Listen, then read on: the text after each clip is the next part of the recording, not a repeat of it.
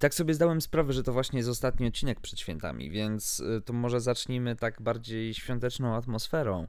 Y, wszystkiego najlepszego i 100 lat i żeby dobrze wam się żyło i żebyście byli zdrowi i żeby, wiecie, w świecie działy się same tylko dobre i przychylne rzeczy. Powiedzmy w ten sposób. My zaczynamy natomiast 25 odcinek Bitcoin Radio. Ostatni, no nie, no nie ostatni w tym roku. Ostatni przed świętami, tak jak już mówiłem. Przedostatni w tym roku. No, jedziemy. Bitcoin.pl największy polski serwis poświęcony kryptowalutom i technologii blockchain.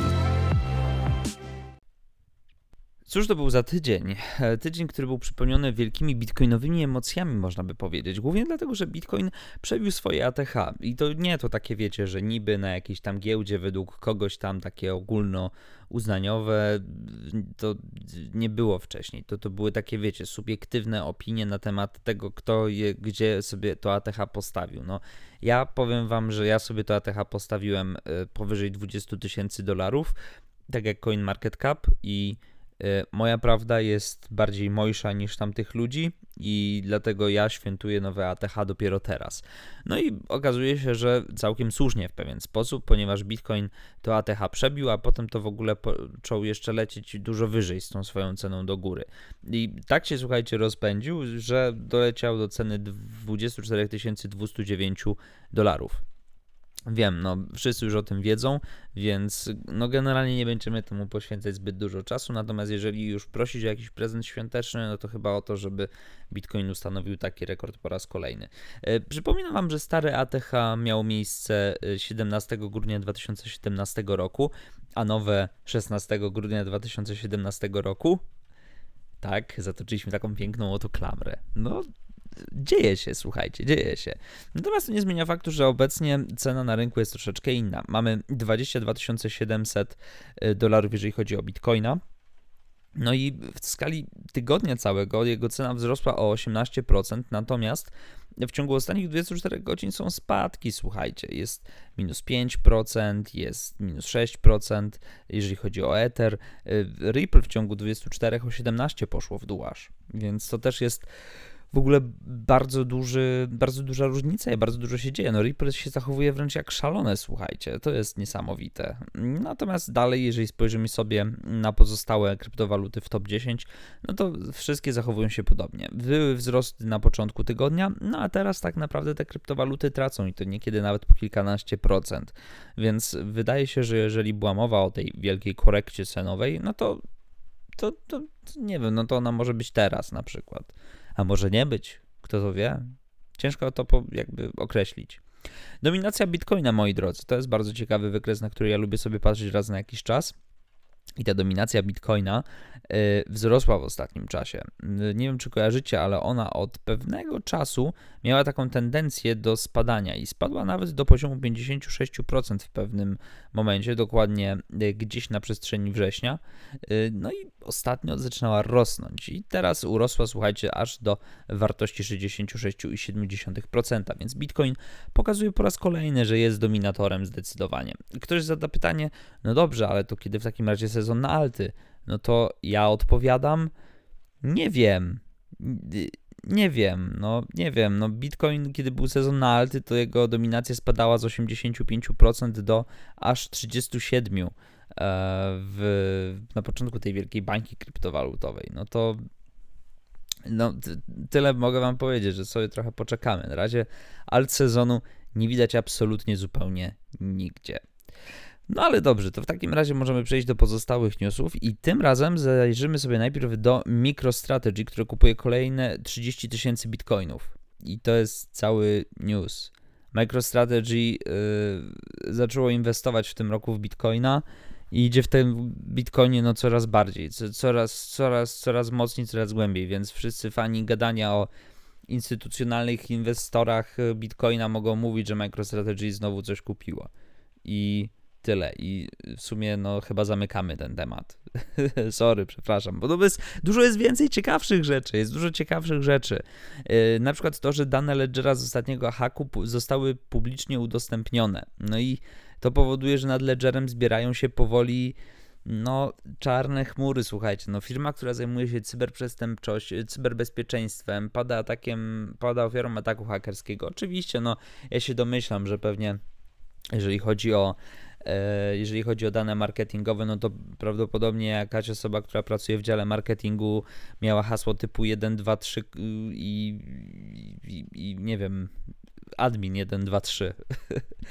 Natomiast no jest to cały czas całkiem spory kryzys, z którego Ledger będzie musiał się jakoś wyplątać. E, o co chodzi dokładnie? Według tweeta Alon Gala z firmy zajmującej się bezpieczeństwem sieciowym Hudson Rock, haker, który w czerwcu wykradł dane od producenta portfeli sprzętowych Ledger, teraz udostępnił je publicznie. Wśród tych danych znajduje się ponad milion adresów e-mail oraz 272 tysiące zamówień portfeli zawierających informacje, to jest maile, adresy oraz numery telefonów. E, dalej, tutaj też możemy znaleźć e, opinię samą e, Alona Gala, który mówi, że ten przeciek stanowi poważne zagrożenie dla ludzi, których to dotyczy. Osoby, które kupiły Ledger mają tendencję do wysokiej wartości netto w kryptowalutach i będą teraz przedmiotem zarówno cyberprzemocy, jak i fizycznych prześladowań w większości, większej skali niż wcześniej. No i to jest, słuchajcie, prawda. No, nie wiem jak, na jakiej zasadzie yy, Ledger tutaj no, pilnuje prywatności swoich klientów, yy, i to w tak bardzo delikatnej sprawie, jak właśnie no, przechowywanie prawdopodobnie majątku życia na ich portfelach sprzętowych. No, to powoduje, że e, Ledger ma bardzo duży problem. E, nieustannie współpracujemy z, z organami ścigania, aby, aby ścigać hakerów i powstrzymać tych oszustów. Zdjęliśmy ponad 170 stron phishingowych od czasu pierwotnego naruszenia. No super, ale to niestety nie za wiele w tym momencie robi. Jak się okazuje, e, wiele osób, wielu użytkowników, którzy zostali pokrzywdzeni w tej sytuacji, oczywiście zabiera się za pozew zbiorowy wobec czy, czy przeciw firmie Ledger, co jak najbardziej moim zdaniem jest tutaj uzasadnione. No, nawet jeżeli Ledger razem z organami ścigania współpracuje nad tym, żeby powiedzmy doprowadzić tutaj do jakiegoś pozytywnego zakończenia tej całej sytuacji, nie wiem, złapania hakerów, no to bardzo mi przykro, no bo jakby mleko się rozlało. Mleko się zdecydowanie rozlało. E, tutaj też no, Ledger oczywiście ostrzega, żeby nikomu nie podawać swojej frazy i żeby chronić swoje jakby portfele i swoje adresy przez cały czas. Natomiast też mm, pojawią się inne głosy, troszeczkę bardziej jakby takie, wiecie, dramatyczne, że o ile jeżeli zadzwoni do Was fałszywy przedstawiciel firmy Ledger i będzie Was pytał o podanie frazy do portfela, no to powiedzmy, że dobrze, no ktoś, kto tutaj jest bardziej obyty w świecie kryptowalut, no raczej czegoś takiego no nie poda pierwszej lepszej osobie, która do niego dzwoni. No ale teraz słuchajcie, dalej. E, pojawia się opinia, która mówi, e, jest to opinia autorstwa Paula Smitha. E, jest to poważne naruszenie i obawiam się, że ludzie mają teraz nasze adresy, co powstrzymuje ich przed zapukaniem do naszych drzwi. Szczerze mówiąc, przepraszam, nie wystarczy. No i tutaj się w zupełności zgadzam, bo jak dobrze wiemy, gdy w sprawę chodzą duże pieniądze, zwłaszcza duże pieniądze, które no, nie są poparte w żaden sposób jakimiś środkami ochrony, o ironio instytucjonalnymi, to może dojść do pewnego rodzaju problemów, właśnie chociażby z bezpieczeństwem. I to już nie w tym sferze cyber, tylko w tej sferze realnej. Dlatego no, Ledger moim zdaniem tutaj dopuścił się jednego z największych skandali e, w branży kryptowalut od dłuższego czasu. Natomiast no, no zobaczymy jak sprawa się rozwinie. Michael Saylor chce Muskowi pomóc kupić bitcoiny. No Elon Musk ostatnio, słuchajcie, bardzo dużo się wypowiada o bitcoinach. Ostatnio napisał na Twitterze, że bitcoin to jego safe word. Oczywiście konotacje związane są jak najbardziej z jego um, pożyciem seksualnym w które nie będziemy za bardzo wnikać, nie martwcie się. E, natomiast no, Sailor zapowiedział, że on chce, tak jak już tutaj powiedziałem, pomóc kupić bitcoiny y, jednemu z no, najbardziej tutaj słynnych przedsiębiorców na świecie, jednemu z najbogatszych ludzi na świecie i no, pewnie jednemu z najbardziej popularnych ludzi na świecie również. O co chodzi? E, dyrektor generalny e, MicroStrategy zasugerował, że jakby moc y, Maska opiera się na tym, że on jest w stanie przejąć inicjatywę w zakresie adopcji bitcoinów i może spowodować też, że inne firmy, które znajdują się w S&P 500 będą w stanie e, te adopcje u siebie przeprowadzić. Dlatego Sailor chciałby pomóc Tesli przekształcić część oszczędności, pom- część oszczędności przedsiębiorstwa właśnie w bitcoina. No, yy, fajnie, yy, bardzo super, wielkie, wielkie dzięki. Czy, czy, czy, czy, czy skorzysta z tego Elon Musk? No to jakby wiecie, zobaczymy. Zobaczymy, ale no jak widać, MicroStrategy w kontekście tego, o czym mówiłem, e, kupili kolejne bitcoiny, no to chyba zamienia się w jakiegoś totalnego fanatyka. Ja mam tylko nadzieję, że nie dojdzie, nie okaże się, że to wiecie, będzie tak jak z częścią naszego społeczeństwa, że MicroStrategy jakby wszystko co ma sobie w tego bitcoina inwestuje i póki rośnie jest spoko, a jak nagle będzie jakieś tąpnięcie, to przestanie być spoko. Wiecie, nie żebym ja tutaj chciał, żeby Y, jakieś tąpnięcie się pojawiło cenowe, absolutnie nie. No ale jak się pojawi, jak się pojawi. Natomiast a propos tąpnięć cenowych, a może nie tylko tąpnięć cenowych, ale w ogóle takiego czystego podejścia do tego, co będzie się działo na rynku na przestrzeni ostatnich kilku następnych lat. Nie wiem, czy pamiętacie, ja mówiłem kiedyś o tym, że. Mm, że, że Vitalik Buterin, ja mówiłem o czym, Vitalik Buterin mówił o tym, że Bitcoin może się stać jakby totalnie nieefektywny przez to, że ceny, koszty w ogóle przesyłania transakcji zaczną przewyższać wartości portfeli o niskim wolumenie, o niskim, niskim, niskiej zawartości bitcoina w sobie. No i jaka może być konsekwencja tego? No okazuje się, że Dan Morhead ma odpowiedź. Ethereum i XRP mogą prześcignąć Bitcoina już w 2021 roku. No właśnie. I o co tak naprawdę chodzi w tym, y, co on tutaj mówi? No przede wszystkim, że siła tkwi w topowych altcoinach. Wiecie, nie w tych tam dentacoinach, które trzymacie sobie po kontach i które są 150 w kapitalizacji, czy tam nawet 50 czy 60 i że to jest świetny projekt, bo jak wprowadzą aktualizację gówno, to cena podrośnie do góry i że to jest przyszłościowy projekt. Jest, przepraszam, no ale nie mogłem się powstrzymać. Um, tylko chodzi o te duże pozycje. Ja wiem, jak tutaj ktoś może mieć stosunek do Etheru, do, do Etheru zazwyczaj nie, ale do Ripple. Mm, no ale to nie zmienia faktu, że to są projekty, które się utrzymują gdzieś na szczycie kryptowalutowego świata. I nie jest to, słuchajcie, antybitcoinowe podejście, tylko no trzeba też spojrzeć realistycznie, że Bitcoin posiada bardzo dużo problemów, które trzeba zaadresować w pewien sposób. Jeżeli one nie zostaną zaadresowane, no to faktycznie Bitcoin może mieć problemy z utrzymaniem się na szczycie yy, rynku. I no, oczywiście nie chodzi o to, że ten Ripple będzie kosztował 20 tysięcy dolarów, tylko bardziej chodzi tutaj o całkową rynkową kapitalizację. Yy, Morhead twierdzi, że E, że, że to może się wydarzyć na przestrzeni 12 miesięcy. I został też zapytany o to, słuchajcie, jaką kryptowalutę on wybiera osobiście, jako taką najbardziej jego zdaniem przyszłościową, która mu przyniesie najwięcej zysków. I uwaga, E, on twierdzi, że jest to Polkadot. E, tyle. No, zostało powiedziane. Padła nazwa Polkadot z moich ust. To, tak, tak się ma jakby ta sprawa. Co jest jeszcze bardzo istotne, e, Morhead też bardzo pozytywnie wypowiedział się na temat zdecentralizowanych finansów i w ogóle uznał, że cała eksplozja kursu DeFi była bardzo ważnym wydarzeniem, bo miało też jakby tego jest też opinia jakby związana a propos całego wzrostu tego, tej, tej przestrzeni altcoinowej.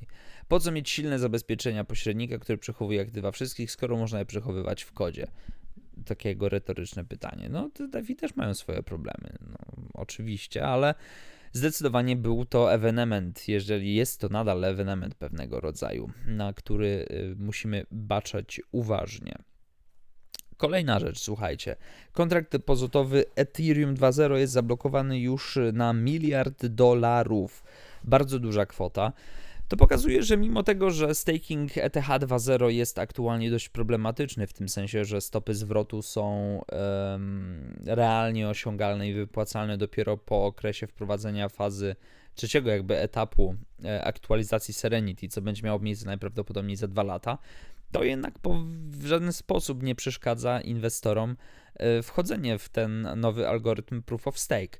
E, zwroty, jak się okazuje, są tutaj całkiem no, jakby korzystne, więc jeżeli wszystko będzie szło dobrze i w ogóle na przestrzeni tych dwóch lat wartość Etheru wzrośnie w jakiś bardzo znaczący sposób, no to wydaje się, że wszyscy ci, którzy te inwestycje czy te decyzje o stakingu podjęli teraz, no oni jak najbardziej będą mieli satysfakcjonujący zwrot z tejże inwestycji, a no jeżeli by ich miała ręka w ogóle świeżbić, żeby e, jeszcze tradować tymi środkami, no to nie, one są zamrożone i sobie ze spokojem się stejkują, więc nic się z nimi nie stanie. I to jest, słuchajcie, jakby prawdziwa decyzja, prawdziwe żelazne nerwy dotyczące tego, że no będziemy jakby hodlować. Tymczasem to, co się dzieje też na rynku wielorybów bitcoinich, jest całkiem interesujące. Wieloryby bitcoina od września zakumulowały 500 tysięcy bitcoinów. Jest to opinia głównego ekonomisty Chain Analysis i on też twierdzi, że to jest tak naprawdę y, pewnego rodzaju powód, dla którego Bitcoin wzrósł o 225% w 2020 roku. No i nie trudno tutaj się zgodzić z tym, że. Mm, że, że, że to, ile hodluje się bitcoinów, no w pewien sposób też ma wpływ na to, y, jak cena bitcoina się zachowuje. Y, faktycznie wieloryby tutaj, akumulując środki o wartości 11,5 miliarda dolarów, y, no przyczyniają się do tego, no ponieważ zwiększały, czy skutecznie zwiększały w ciągu ostatniego czasu popyt na bitcoina. Więc no nie ci, którzy tradują, pamiętajcie, tylko ci, którzy kupują jednak, może, okazuje się. Dodatkowo też wygaszanie, czy daty wygaszania opcji na Bitcoinie są podawane tutaj jako taki element, który może blokować cenę.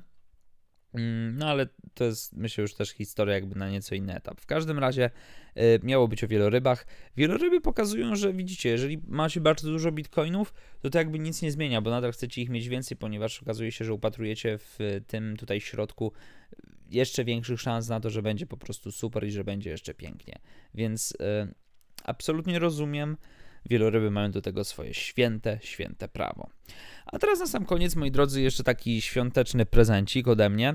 Y, Nakamoto Wear, słuchajcie, taka polska, polska marka odzieżowa poświęcona Bitcoinowi, świętuje y, all-time high Bitcoina i z tej oto okazji przygotowało kod rabatowy, e, minus, e, który daje Wam jakby minus 20% na zakupy w tymże oto sklepie, sklepie nakamotoware.pl.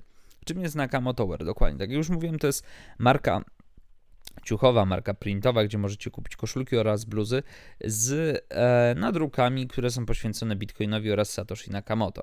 Ja aktualnie mam na sobie koszulkę też od Nakamoto Wear, jak możecie zauważyć, bardzo piękny wzór z Bitcoin Pizzą. Haha, żartuję. Nie możecie zobaczyć, bo to podcast. No w każdym razie yy, koszulki są całkiem spoko. Ja osobiście bardzo, yy, bardzo mi się podoba to połączenie yy, tematyki bitcoinowej z takimi rzeczami związanymi z życiem codziennym. No, y, pizzeria y, bitcoinowa jest jak najbardziej cool, jak najbardziej cool jest upamiętnienie dnia Bitcoin Pizzy właśnie w taki sposób. Na tej koszulce zawarty jest też hash transakcji. E, no, zresztą co ja wam będę mówił? Sprawdźcie sobie z kodem, e, z kodem Nakamoto 20% zniżki do końca roku na wszystkie zamówienia. Więc myślę, że jak najbardziej możecie tym tematem tutaj się, moi drodzy, zainteresować. Również w opisie odcinka odeślę Was najprawdopodobniej do strony, na której możecie sobie te zamówienia zobaczyć.